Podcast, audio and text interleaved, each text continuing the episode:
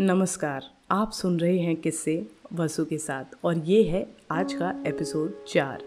जी हाँ किसी ने ठीक ही कहा है कि औषधियों में क्या धरा, छोड़ो इन्हें हुजूर, हंसने से हो जाएँगे रोग शोक सब दूर। तो चलिए इन्हीं रोग शोकों को दूर करने के लिए आज हम सुनते हैं कृष्णानंद चौबे द्वारा लिखी हुई एक बेहतरीन कविता, बात बरसात की।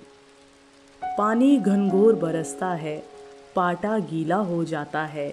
इस महँगाई की बेला में आटा ढीला हो जाता है। गेहूँ की रोटी कौन कहे? खाना पड़ता है, भात सके। जब आती है, बरसात सके। घर की यह हालत होती है, पानी यदि सात रोज बरसे तो छतें बरसती चौदह दिन, या इससे भी ज़्यादा अरसे। तब मेरा घर कर देता है, चेरा पूंजी को मात सके। जब आती है बरसात सखे। मौसम सुहावना देख मूड जब होता कविता लिखने का। भावों की सरस तरंगों में जब दिल होता है बहने का। उस समय छेड़ देती है वह अपने मौके की बात सखे, जब आती है बरसात सखे। दिन कट जाता है दफ्तर में, पर रैन नहीं कटते घर पर। बाहर मेंढक टर्राते हैं, मच्छर भन्नाते हैं अंदर। बस यही समस्या रहती है।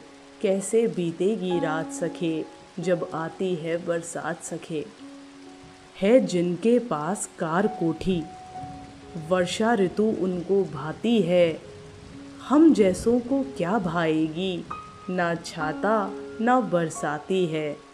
रेनी शू लेने की भी तो अब नहीं रही औकात सके जब आती है बरसात सके जैसे कि बरसात के दिन आने वाले हैं और हम जानते हैं कि गर्मी भयंकर पड़ रही है। मैं इस वक्त राजस्थान में हूँ और राजस्थान में तो आपको पता ही है कि किस कदर गर्मी होती है। हम सभी बरसात का बेसब्री से इंतज़ार कर रहे हैं। पर क्या हमने कभी सोचा है कि हमारे पास सारे संसाधन हैं? हम बरसात को इन्जॉय कर सकते हैं। पर उस इंसान का क्या, जिसके पास संसाधन नहीं है? उसके लिए वो बरसात जो आपके लिए बहुत ही सुहाना समय होता है, उसके लिए वो बहुत ही कठिन समय बन जाता है।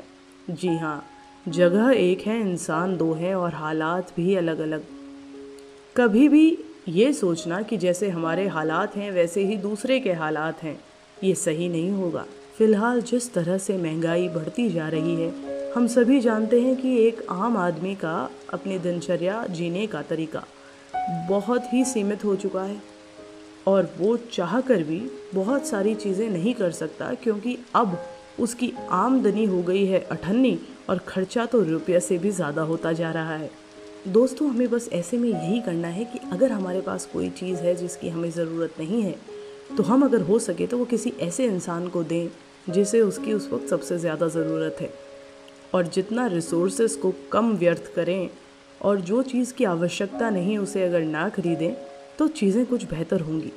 बाकी हम सभी यही कामना करते हैं कि महँगाई जल्द ही कंट्रोल में आए और इससे हम सभी का उद्धार हो। इसी के साथ आज के लिए विदा लेते हैं। आप सभी जानते हैं कि किससे अब उपलब्ध है Apple podcast Google podcast Anchor और स्पॉटिफाई पे भी। तो सुनना ना भूलें किस्से और इसे शेयर करें अपने अपनों के साथ, जिससे कि हम आप तक और बेहतरीन किस्से पहुंचाते रहें। धन्यवाद।